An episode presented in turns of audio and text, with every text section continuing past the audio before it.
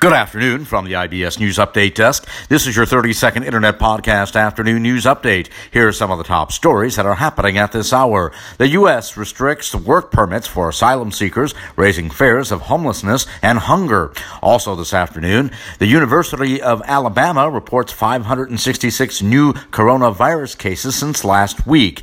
And KFC suspends its finger licking good slogan amid the coronavirus pandemic. And that is your 30 second Internet Podcast Afternoon News Update for now. We'll have more podcast news updates throughout the day. Until then, from the IBS News Update Desk in downtown Chicago, I'm Nicholas Anastas wishing you a very good afternoon.